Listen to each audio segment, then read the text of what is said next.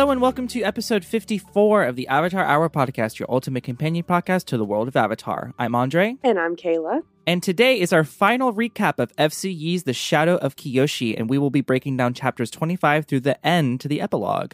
Just to let you guys know, there's a good chance we will be discussing spoilers for not only the previous novel, The Rise of Kyoshi, but also for Avatar The Last Airbender and The Legend of Korra. However, you will be free from any spoilers regarding any Avatar Avatarverse comic books. Before we get started on that, Kayla, how are we doing? I'm doing pretty well, all things considered. You know, uh, just kind of keep rolling through the rest of the first half of the semester. You know, Yeah. I'm just like after going through all this, like all these papers and discussion board posts and crap. I'm like, oh, you know what? I'm halfway done this class, and then I'm like, oh wait, I have to do this all again after eight weeks. I have because like my, I'm like my classes are split into eight weeks for grad school. Mhm. So it's like, oh, I get to be done with these two classes, and I started all over again. Yeah. but at least I'll be done with these two classes and on to the next set of that. but I'm doing pretty well. How about you? Doing pretty good. Doing pretty good. Uh, it's almost. Well, I was gonna say it's almost October. It's not really, but as you can tell, patrons, I'm in full spoopy season. Oh, spoopy yes. season is in effect. Um, I've been yeah, watching I'm doing pretty Halloween esque movies, so we're we're in full spooky season here too. Do you? li- I, I heard you liked my um Ghouls, Gays, and Days playlist on Spotify. I love the Ghouls, Gays, and Days Spotify playlist. It is fantastic. I play, you know, when I'm driving to work or if I'm in like if I'm in the gym, just get a little spooky mood. I love it. yeah, it's a good. It's a good mix of of like good like pop modern music with like the classic Halloween. So Plenty yeah. of Kim Petras on there. plenty of Kim Petras. Yes, yes. Mhm. Um, cool. Well, let's move on to the news. We got one tiny bit of news that I thought was uh, worth uh, talking about. Um, so Bryan Konietzko, who, if you don't know, is the co-creator of Avatar, uh, was a guest speaker on a virtual panel hosted by Rise Up Animation. And you can watch this entire panel on YouTube. It's called it's called The Art of Pitching uh, with Bryan Konietzko. Uh, and during this two-hour panel, Brian hinted at the timeline we can expect for future Ava- Avatar content. Um, he says, and I quote, Mike and I were building an awesome team very slowly at Avatar Studios, a small team, but we're working our way up. It'll be years before that stuff's out, but so excited to share all that with everybody. We've got a bunch of cool stuff in the works. I mean, I am not a fan of the years, but I will get. I, I get why it's going to take a while because we want good stuff to, you know, come. So I get it, but I'm also like, "Ugh," you know, Yeah. I'm still super excited about this Avatar Studio stuff and what they could possibly do with it. Uh, Yeah, me too. I think um the the years thing kind of hints that we can expect more animation stuff because obviously that takes a long time. I mean, so does so does live action, but animation it de- definitely takes a long time. yeah, Um, but yeah, so that's that's kind of something that happened this week.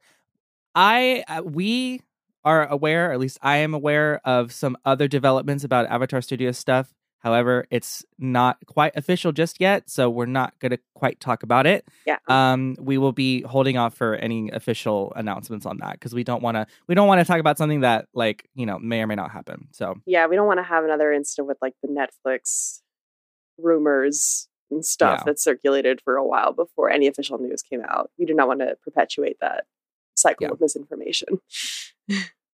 so, over to podcast news. We have a shout out to our newest patron, Caitlin. They just joined us at the Metal Bender level and will be enjoying access to our show notes, Zoom recordings, and monthly schedule. If you'd like to join them and receive a special shout out of your own, go head over to patreon.com slash the Avatar Hour podcast. We have $1, $3, and $5 levels. So go ahead and check it out. yeah, thank you so much for for subscribing, Caitlin. Welcome. All right, so let's get into it. We have three chapters So and an much. epilogue to get into. So, So let's just dive right in. So How much has fuck are they going to resolve this? Let's find out. So, chapter 25, Interlude, The Man from the Spirit World. So, we pick up where we left off from our previous Yun interlude after he has just swallowed Father Glowworm. Um, after Yun checks himself to see if doing so has poisoned him or not, he begins to dig at the soil, trying to dig his way out of the spirit world. He eventually wakes up in the physical world and quickly realizes that he's dying of thirst. He makes his way to a nearby village in search of some water and is stopped by a soldier guarding the governor's well. Yun attempts to bribe the guard with money before realizing he no longer is the owner to the Avatar's fortune. He carries on to a tea house, and Yun overhears someone talking about how uh, the Avatar saved him from the pirate queen Tagaka. Um, to which Yun is like, "All right, this is my chance." So he comes in, implores them for some water, and he reveals that he is the one that saved the man from the pirate queen. So, still skeptical, the owner fills a pot of water and places it across the room, saying that if he is who he says he is, he should be able to bend the water over with no problem. It's at this point where Yun's demeanor completely changes and he starts thinking about how he used to care for these people, how he he, he always wanted them to prosper and thrive. And even then, they just couldn't give him a, like a single solitary drink of water. So everyone in the tea house starts realizing like the situation is getting very volatile. The owner of the tea house attempts to flee, but not before Yun slashes the back of their legs with earthbending. And then we smash cut to Yun drinking water from the well. The guard who refused him uh, lay dead, lays dead at his feet, as well as most of the town. And filled with new purpose, he he heads off in pursuit of Jianzhu. Okay, so Yikes. Yeah, dark turns. Some very dark twists and turns and violence happening in the next few chapters. Yes. There is a moment um as well where Yun realizes that uh that he he knows where Kyoshi is and he's like, "Wait, how do I know that she's in this place right now?" And it's only until the end of the chapter where he he like kind of deduces that because you know Kyoshi is the Avatar and is therefore Avatar Kuruk. That Kuruk had some history with Father Glowworm, so that connection is like kind of like you know solidified. Um, but yeah, I mean it it it gets it gets very uh very dark very quickly, and it it's kind of a I I like it because it's a good way to show how, how Yun is processing like the loss of his avatarhood and mm-hmm. he's not processing it well. Clearly. Let's just say that. yeah, that's yeah. Mm, mm. But I'm glad that we did get to see that because it's, you know, we didn't get to see a lot of like exactly how he went from point A to point B with like his mental state. So we got little hints of it in the previous interlude, but mm, man, especially now that we know that he has been in control of his actions the entire time, it just makes this like even worse. Um, but yeah, that's a quick little interlude. Let's move on to chapter 26, Home Again. This is a long one, so strap in. Mm. Kyoshi strides through Yokoya, reliving her memories of being a servant. So we've come full circle where we started. This is where we're ending. Eventually, she finds the Avatar's mansion, uh, which is in a state of disrepair as no one has been tending to it. At the door, there's an arrangement of pebbles that read, I'm inside, and Kyoshi makes her way to the mansion to find Yun sitting in the dining room with Atiri and Timui at his side. So again, another callback to the beginning of Rise of Kyoshi, like the the message of the pebbles and mm-hmm. everything. Yeah, so you're just like, uh, you're like, oh, I see what's happening here. Okay, full circle, for full circle. And just pain. um, in pain, full circleness and pain. Um, so upon seeing her, Auntie rushes to Kyoshi and hugs her, joyful that she and Yun are finally back together again, and that you know they can they can bring the house together and they can bring people back, and it can be flourishing as it always was. This kind of reminds me a little bit of an episode of The Twilight Zone where uh, there's a point to this, I swear, where there's like basically this kid with godlike powers that basically controlled this entire town, and everyone had to constantly be happy uh, and be happy with all the decisions that this little kid made. Otherwise, they would be killed. Um, so this is the kind of vibe that I'm getting. Like, wow, what a wonderful day! Like that's something that, like I think a line from that episode. So this is what's you know I'm feeling because oh, like that's interesting. I didn't I didn't get the impression that that she was cheerful because she was like in danger. I, I just thought was, she, I think she was scared. I just I, I thought she was she was just like I think Yun just gave her the impression that oh, like me and Kyoshi are coming back, you know, because like it was like it's different from like when um him and Hei-Ran were like you know playing the the Pai Sho like right before he like stabs her in the neck. I think she was just like, oh my god, yeah, we're finally all back together again.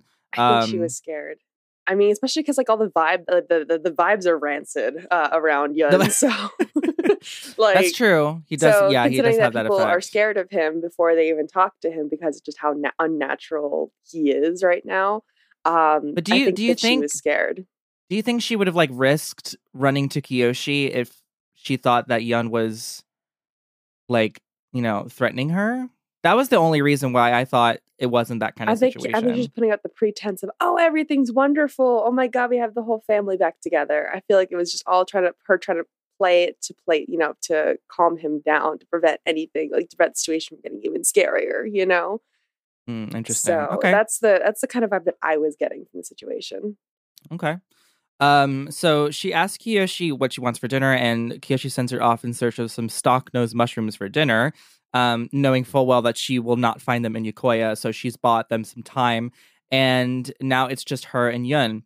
Yun asks her what she's been doing these past few weeks, and Kyoshi says that she's been learning to heal, and that her teacher says that she is the fastest study she's ever seen.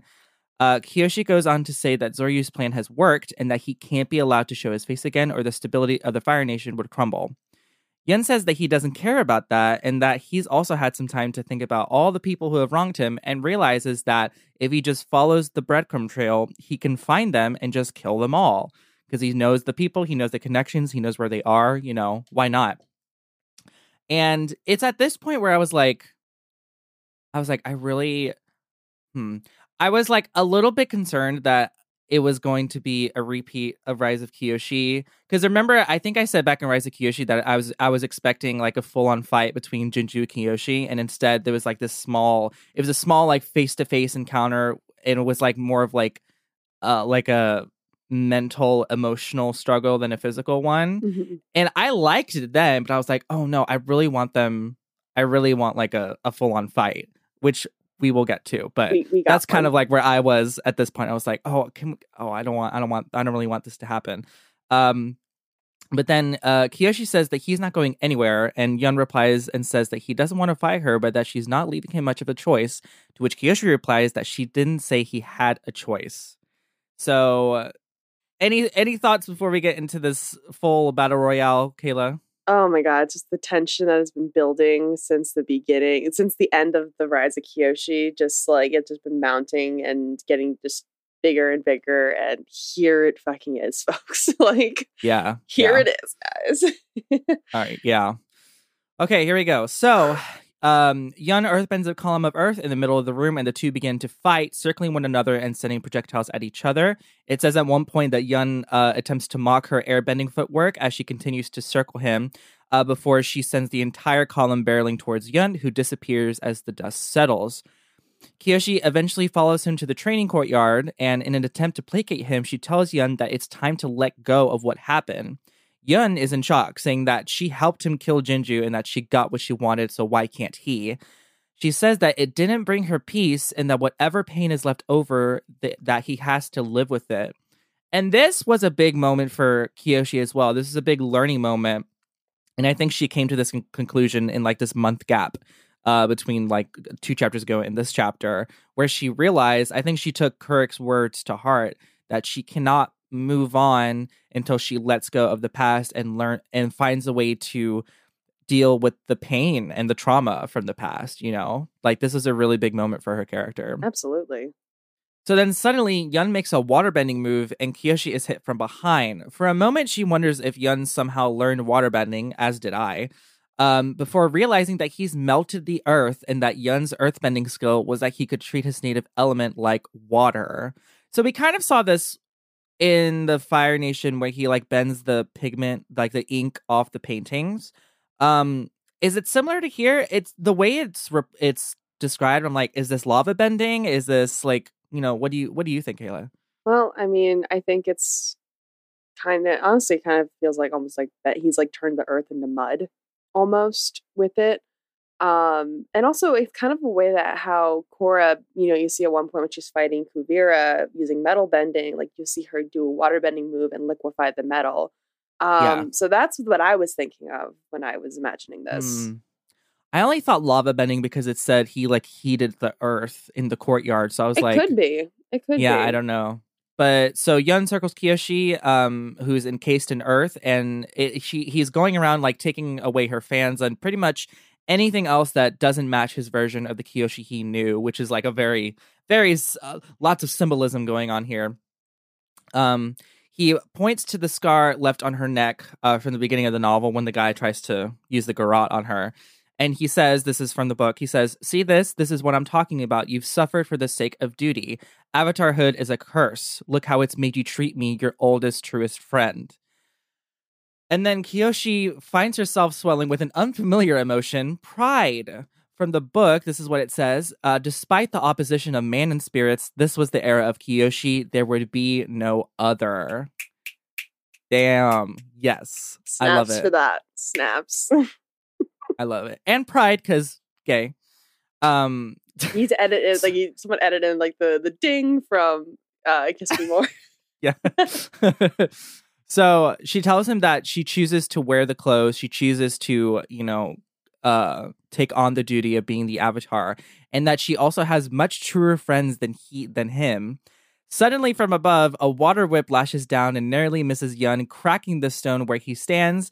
From the roof of the courtyard, Kirima and Wong descend upon Yun, the latter dust stepping towards Kyoshi and freeing her from Yun's grasp.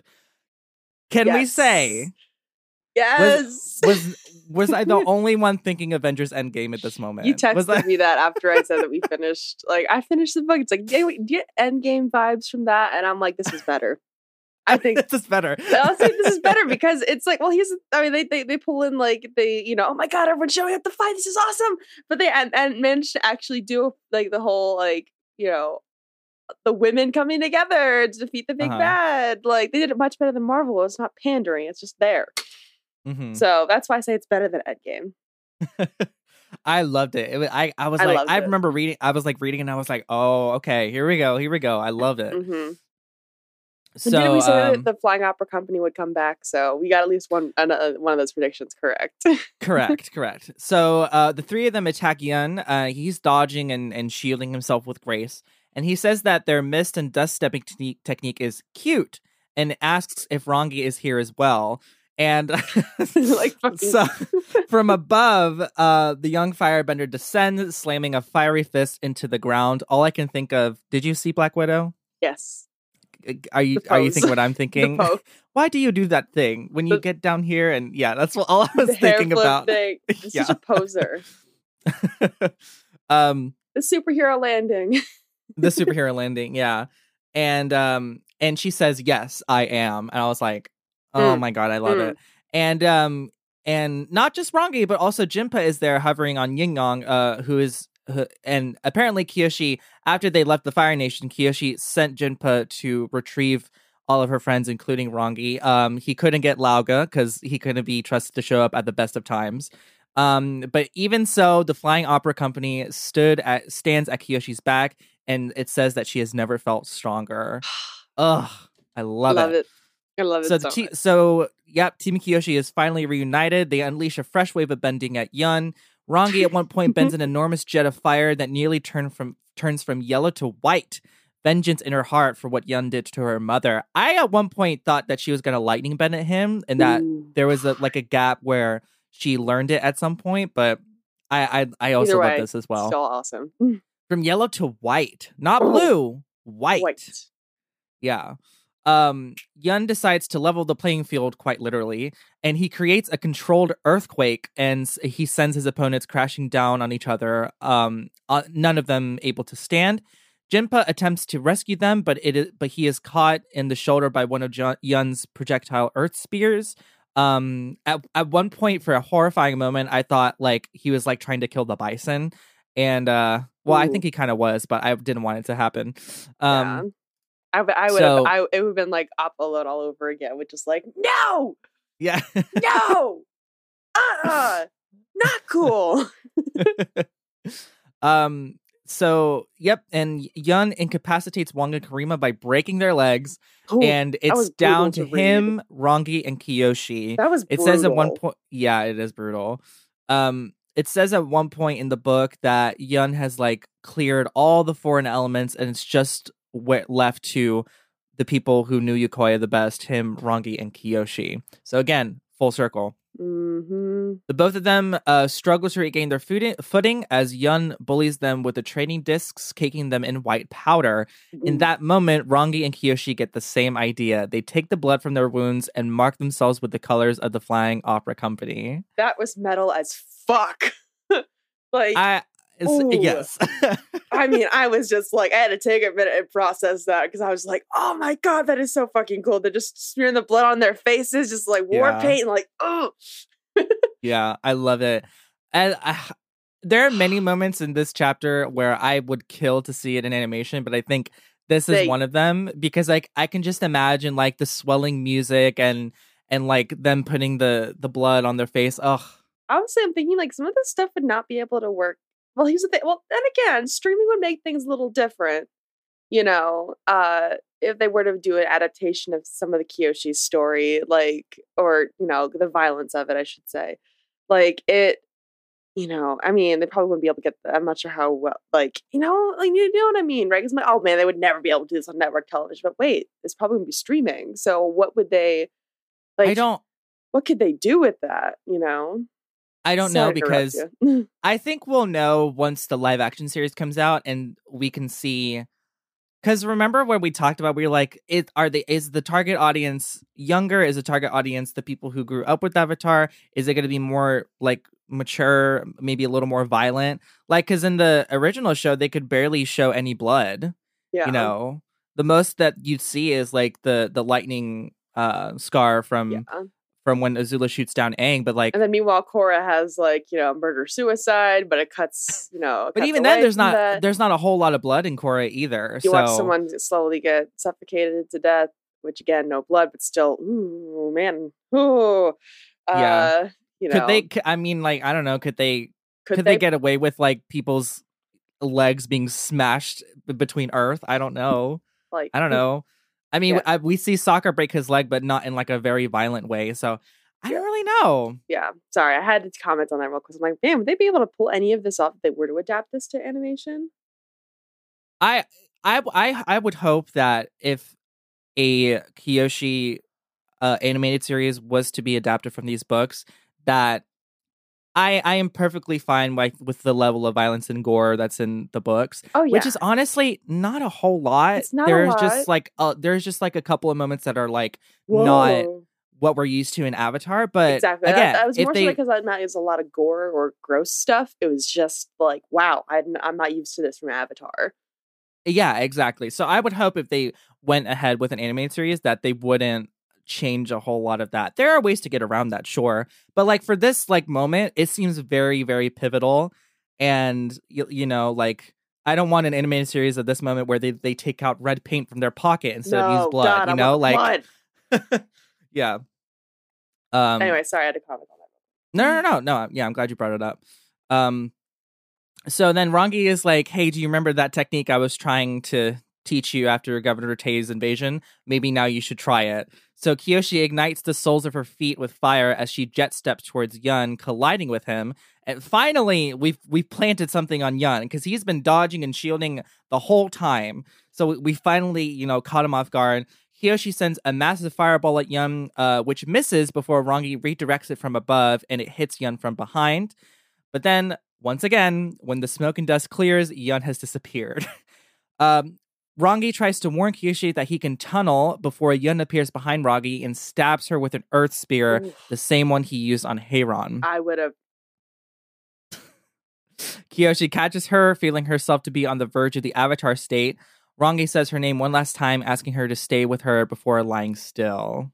I was ready to start screaming at that part. I'm like, are we gonna get another fucking bury your gays? Are we gonna do that? I don't think he would do that to us, but still, you never know with these things. Oh my god, I was having like flashbacks, black, you know, flashbacks to Lexa from the 100. Like I was, Mhm. it's, this is what this is what bad representation does. You always think you're gonna run into the next, like, you know. anyway, It makes you paranoid. oh, yeah, I don't know. I was I was thinking about it and um I don't really know how I felt about it because on the one hand I was like, yeah, I, I obviously I don't want Rangi to die, but like from a representation aspect, I'm like, I don't know. I feel like the bury your gays thing hits especially bad when the representation before it also kind of sucks, but because Yeah. this representation has been really great in that it feels like any other romantic relationship like Mhm. Rangi like dying i don't know if to me i don't know if i would like call it a bury your gays. It would be it would be for me it would be bury your gays if she like died Mhm. incidentally, like outside of like the main conflict. Like in battle, like I would I would understand that. Okay. But a lot of the Yeah. bury your gays thing is like I'm thinking a lot about like The Walking Dead, who has a se- that show has a serious problem with killing all of their gay characters in in ways that are not relevant to the plot too. So it's like they create scenes just to get rid of And them. you know what? That's kind of how like Lexa died too. But you know, yeah, yeah. good so point. I don't know. Good point. I, I mean, I wouldn't call it bury your gays, but I don't know. It's maybe just because like we get so we just get you know we get so little good representation, especially like I love science fiction and fantasy. Those are my genres. So mo- and most of the shows that I watch or movies that I watch um, that have gay characters in them, the few that do, are always like these you know takes place in the real world kind of thing, and there's not a lot of queer representation, uh, at least as far as I've seen in you know things like you know science fiction and fantasy shows. So or other forms of media. So I don't know, it's just particularly hard for me to find good queer representation in these kinds of genres. So it just makes it all the more worrisome for me when Right. you know what I mean.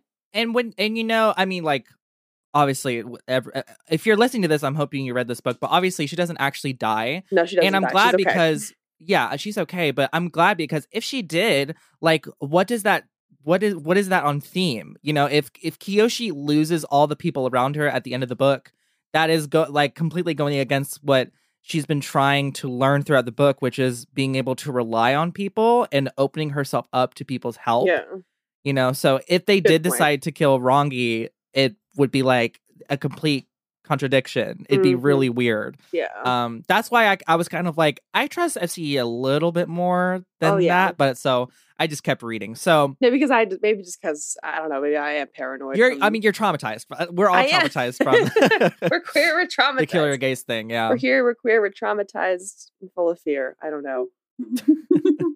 Yeah. So um Yun tells her that this will always be how things play out if she tries to keep stopping him. Kyoshi relents and apologizes to Yun for stealing the avatar hood from him and for telling him to let go of his pain. Uh, Yun lets his guard down and comes toward Kyoshi, telling her to keep the apologies going. And she says again that she's sorry for telling him to live in pain because he won't have to. And before he can do anything, Kyoshi kills him, encasing his lungs and heart in ice. And Yun collapses. It happens very, very quickly. And for a moment, I was like, "Wait, what's happening?" But it was, it was just such a, a such a way I I wouldn't. I knew I had I figured that Yun was gonna die by the end of the chapter, Mhm. but not quite like this. You know, horrible way to die, but it's the best she could do. Yeah. And it's also like that thing of like her saying that she's been learning to like heal and Secret part of that's going to help us later. exactly what she learned from Atuat about like lowering the body's like temperature and sending like cold throughout the body, but she just did it, you know, times way a thousand. Mhm. So, in the final moments of this chapter, um, with the strength of the past avatars, Kyoshi uses the power of the avatar state to summon healing water to her and heals Rangi. She would be her own miracle this time, the book says. And that is a is a great is a great quote. And even says like Kyoshi almost laughs at like perhaps the most underwhelming use of the avatar state. But again, I love that like they didn't win the fight because Kyoshi went full on avatar state you Mhm. know she she still uses the avatar state to kind of win in her own way by being able to rescue Rangi, but I really like this because we Mhm. don't usually uh um conflate the avatar state with like you know something as as calm as like healing somebody you know Eh, it might not be that calm, but you know, something as like small, Right. smaller scale. Smaller scale yeah Associated with like fighting and destruction and stuff like that. yeah exactly And plus, we got our big dramatic Avatar state scene in the last chat in the last book, so we got Yeah, our we fill did. of it. It was wonderful. We loved it, and now we get to see it used in a different way, which is super cool. Yeah. Um, so we cut to the infirmary as Rangi comes to. Uh, the rest of them have they've all survived. Uh, with Jinpa very high on a medicine to dull the pain. Um, it says at one point that he's singing tavern songs that he shouldn't know. Uh, and uh, Wong and Kirima are are still, you know, they're still obviously their legs are still broken. Um, and Atuat is on her way to come and heal them. Kyoshi tells Rangi that she might get worse before she gets better, but that she will live. Rangi asks if it's over, and Kyoshi says it's over before the both of them begin to cry, mourning their friend together. so much. I love how last week we were talking about how you tech you typically have the emotional brunt when it comes to the chapter recaps, and I get to do that this week. Yeah, and it's your turn, buddy. yeah. All right. Well, it. we got two more chapters to discuss, but not before we take a break. We will see you guys after that.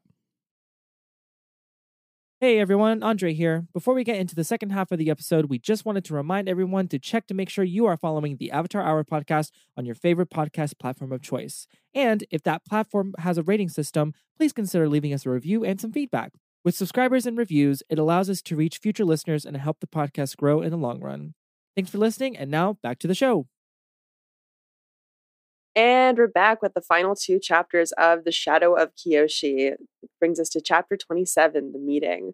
Kyoshi buries Yun on a hill overlooking the village below. She engraves the headstone with her fan and includes his birth year, but doesn't leave the year he died because sometimes people use the avatar calendar to mark the year that their family members have passed. And she doesn't want to write her name on his headstone. So she leaves it blank and just puts his name and where he was from. Kyoshi then turns to Rangi and asks her if she ever did the right thing with her avatar reign, you could say, so far. Rangi tells her that she doesn't know, but she does know that she'll be with her and kisses her on the top of the head and then limps down the hill. Uh, just oh my god, sorry. I, we, we balance out the the fear of that last chapter was the super sweet with this. Like, oh, I love it. Yeah. Sorry, I had to comment on it. It was important.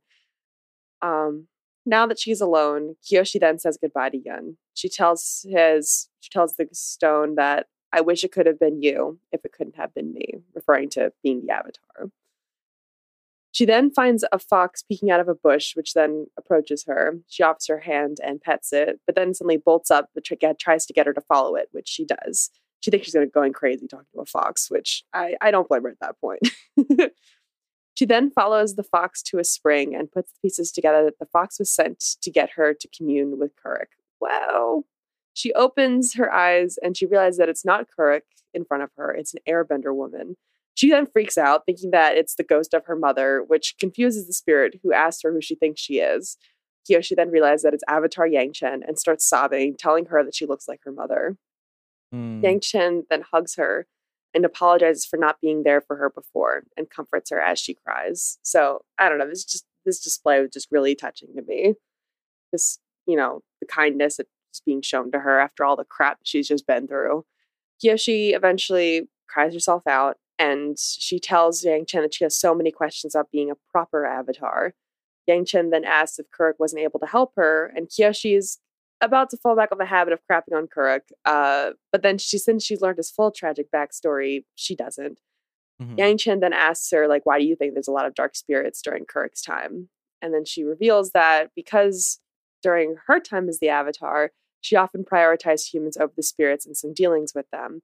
And then when she made promises with those spirits, humans did not uphold their end of the bargain, which then turned some spirits into the dark ones that Kuruk had then had to hunt down.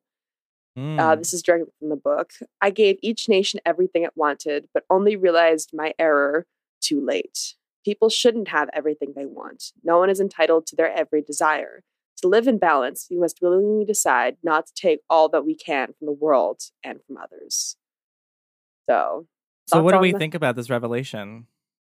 I'm not entirely surprised because I know that, like, you know, not everything is what it seems. Like, we all kind of cra- Mhm. jokingly crapped on Kuruk, and then we heard his tragic backstory, and everyone hears, oh my God, Yang Chen made did everything right. She was perfect. Yeah. She was the best avatar, you know.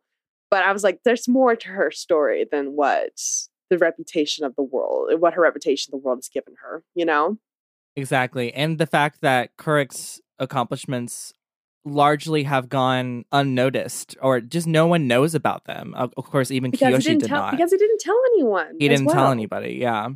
But I, I I think we said a couple chapters ago, I'm like we feel like like there's like you said, nothing is quite as it seems. We feel like because everyone kept saying like how wonderful Yang Chen was, we were both like, there has to be something she did wrong, you know. But this is kind of like the the I think the mission statement of being an avatar, where I mean Yang Chen says there's no one right way to be a good avatar. Everyone has their own challenges. Everyone deals with them differently. And there's no there you just can't be a perfect avatar. Which is why we can't pit people like Korra and Aang against each other. exactly. There's no no like there's no reason to do that because it's pointless you know? And it flies against the face of what Yun said about avatarhood being a curse because it's not a curse but it is something that you have to come to terms with because when you're when you're someone that has the entire world looking at them and analyzing all their choices, of course it can easily get to you, you know, as it has been with Kyoshi. Um and even though Kyoshi is like is still relatively young, she's only 18 at this point. Um I'm glad that she's like starting to learn this lesson very early on and I think that's why she becomes a very revered avatar because she takes that into account and also kind of plays into what happens in the epilogue as well. But well, yeah, I'm actually more curious about how the world thinks of Kyoshi. Uh, at, you know, because most because most of the time we've only we've only seen like the perspectives of Kyoshi Island and the the village that you know hated her for the whole thing with Shin the Conqueror. So I'm kind of curious what the rest of the world thinks. I'm gonna guess she's probably pretty revered. I mean, I think that there was a reference to Kyoshi in uh Korra alone. I think question mark maybe I'm not sure. Mm, I don't know. Uh, but I don't know. I, I, I get the impression, that, yeah, she was revered in a way of like, you know, the badass Kyoshi that the fandom who like hasn't yeah. read this book kind of think of her as. Yeah. Um, I don't necessarily think she's revered as like a great avatar or a bad avatar. She was just maybe a memorable avatar. I don't I don't really know. I don't really know. But um yeah, I think that this kind of plays into how she going forward, I don't think she really cares about how people see her anymore because she's learned the lesson mm-hmm. that you know she didn't she didn't know the whole story about Kuruk. She didn't know the whole story about Yang Chen. So what's the point? Yeah. You know. So I, I, think, I, think, it's an interesting lesson for her to learn. I think there's one thing we should take from this, like especially with how she talks to Aang in book three of Last Airbender, is that she becomes a very decisive avatar. That she commits yes. to what she needs to do. So I think yes. it's the one biggest thing needed, and that can be mis- easily misconstrued as heartlessness. So uh, let's keep. I'll keep rolling. This is another part of the uh, things that Yang Chen says to Kyoshi that I really wanted to talk about. Um, so now that Kyoshi has learned more about Yang Chen and her time as the Avatar, it's kind of flipped everything upside down for her, and it hasn't given this visit hasn't given her all the clarity that she really wanted from her. But Yang Chen does have one more piece of advice for her. She tells her there's a thousand generations of past lives in the Avatar cycle. You could spend a thousand years talking to us and you still wouldn't know how to best guide the world. This is what you must forego, Kyoshi the easy answers. You must give up your desire for someone to tell you that your choices were correct in the end. And yep. That's also a really big theme of this, too, because she met, like, literally before she even met with Yang Chen, she says to Rangi, like, did I do the right thing? You know, right. am I always She craves right validation. Thing? Yeah. So I don't blame her. Hell, I do the same thing. yeah. Um, before Yang Chen leaves, she then tells Kyoshi to make sure that she replaces the sacred air temple relic, the clay turtle she had broken, before the next air avatar arrives, and then she vanishes. Yeah, I liked that. Uh, the fox then leads her back to the village, and that's the last we see of Kyoshi in this book because the epilogue does not have her in it at all, just very heavily mentioned. That brings us to the last chapter of the Shadow of Kyoshi. Here we are, folks. Kyoshi isn't even in this one. So it ends with Zoryu. Zoryu has heard that Kyoshi has taken care of Yun, and his ruse, his lie, still holds. Uh, not Yun is still in prison, but he's not in poor conditions. The Saowon clan has been put under house arrest. The Carmelia Peony, yeah, Peony, fuck, I can't even pronounce words Peony. right. Peony War, as this conflict is now being called, is technically over, but it's not really.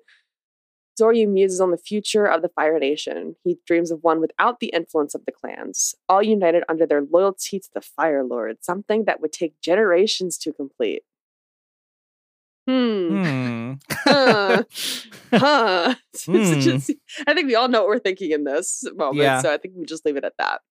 But now he's got Kyoshi to deal with because since he can't kill all the Saowon clan because Kyoshi threatened him if he did, but he's in a bit of a pickle with their situation, and he's fully ready to go back on that promise to Kyoshi because, in his eyes, the Saowon clan's blood is a needed sacrifice to start the Fire Nation anew.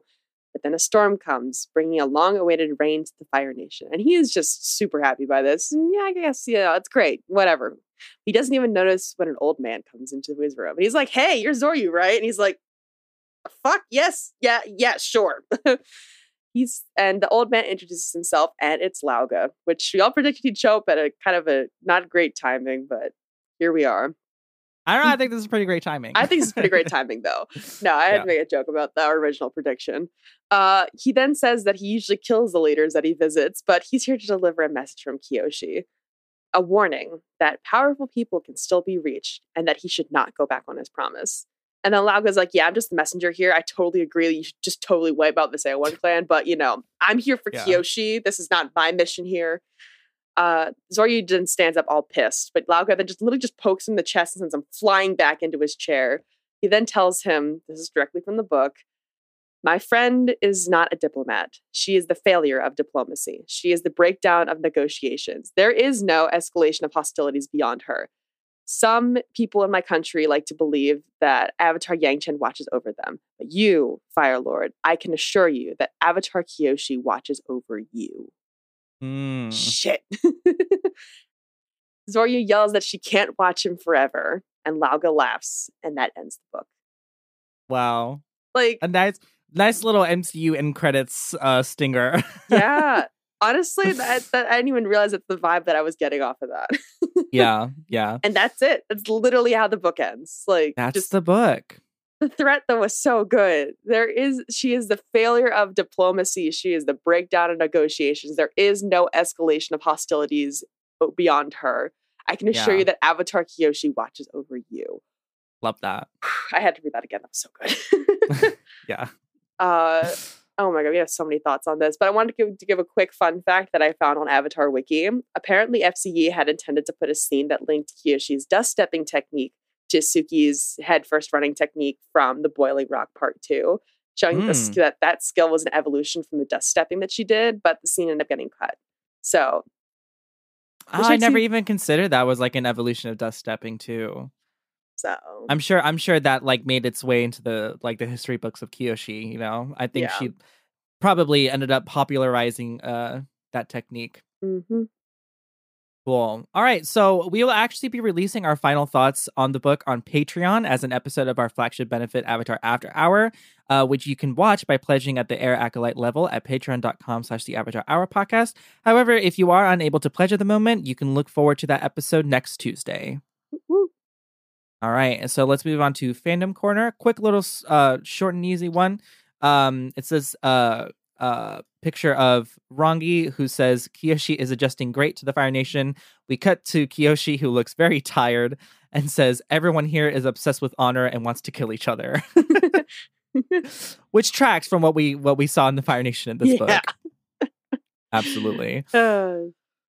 Uh, All man. right. So, uh recommendations. Kayla, what do you recommend this week? So I recommend, uh, but it's kind of a two-parter with it because it's called the same thing. It's what we do in the shadows. Uh, Uh-huh. It's Taika Waititi, who is the director of Thor Ragnarok and just an all-around just amazing human being.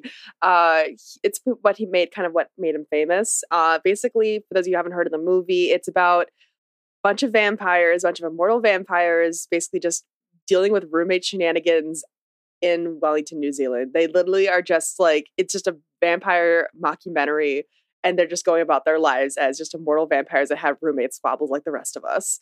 Um, and it's been made into a TV series on FX, which is also on Hulu, and y'all should check it out. They're on season three right now. And like it's vampires in New York and Staten Island and just dealing with shenanigans. And it's it is funny, it is stupid, and it's like perfect. Mark Hamill's a guest star in it. I don't know if anyone cares about that, but it's a great episode when he shows up. Uh, it's just it's just great, especially because you get to see like vampires go to a Super Bowl party in season two, and like they think it's a superb owl party. so Oh my they're- God. they get they get so confused by what the fuck the Super Bowl is. It is it is so funny. It is just a great show, very creative, and I'm excited to watch season three. I'm in, almost done season two, but if you you know get us into the mood for spooky season, watch a bunch of dumbass vampires just try to adapt to modern life. It's wonderful. Yeah, I watched the first season. I also recommend it. It's very funny. Have you seen the movie? No, I have not. should watch it. It's on. I believe it's on Amazon. Uh, last I checked, but it's also very funny. Awesome. Um, my recommendation this week is a song. I have been vibing to this song for like the past uh week or two. It is in that Ghouls, Gays, and Days playlist. It's called Something Spiritual by Rita Baga, um, who I believe was a contestant on RuPaul's Drag Race uh Canada. Yeah, I was like, wait, Um, is she, isn't she a drag queen? yes, yes, Rita Baga, Rita Baga, same thing. Um, R I T A B A G A, something spiritual. It's I don't know what it is about it. I'm like obsessed with the melody, and it's very. I, it's not meant to be like a spoopy song, but to me, it's like it's very it's very Witchy. It's the like the first song that made it into that playlist, so I would definitely go and check it out.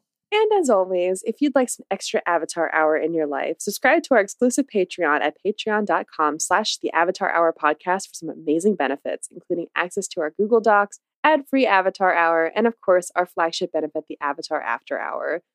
And of course, you can follow us on social media on Twitter at Avatar Hour and at the Avatar Hour podcast on Instagram and Facebook. If you'd like to submit stuff to Fandom Corner, you can DM us on those pages. Awesome. And if you want your voice to make a special appearance on the show, feel free to record your theories or any feedback about the show on the voice memo app on your phone and email them to the avatar hour podcast at gmail.com and we will play them live on the show. And that's it. That wraps up the Shadow of Kyoshi. Uh, we All have right. um bigger. We have. We'll be discussing more of our thoughts in the next, technically next episode and avatar after hour for our Patreon, patron, patrons, Patreons. patrons. We're gonna have like a million different names for our patrons. Uh, so patrons, you'll get our you'll get the first listen, first look at our thoughts from Shadow of Kyoshi, and uh, the the rest of you who aren't Patreon subscribers, we're gonna have a million different pronunciations of this damn word. Uh, the rest of our listeners, you'll get it next week. So, awesome. All right, guys, we will see you next week. Until then, my name's Andre. and I'm Kayla. Bye, everyone. Bye.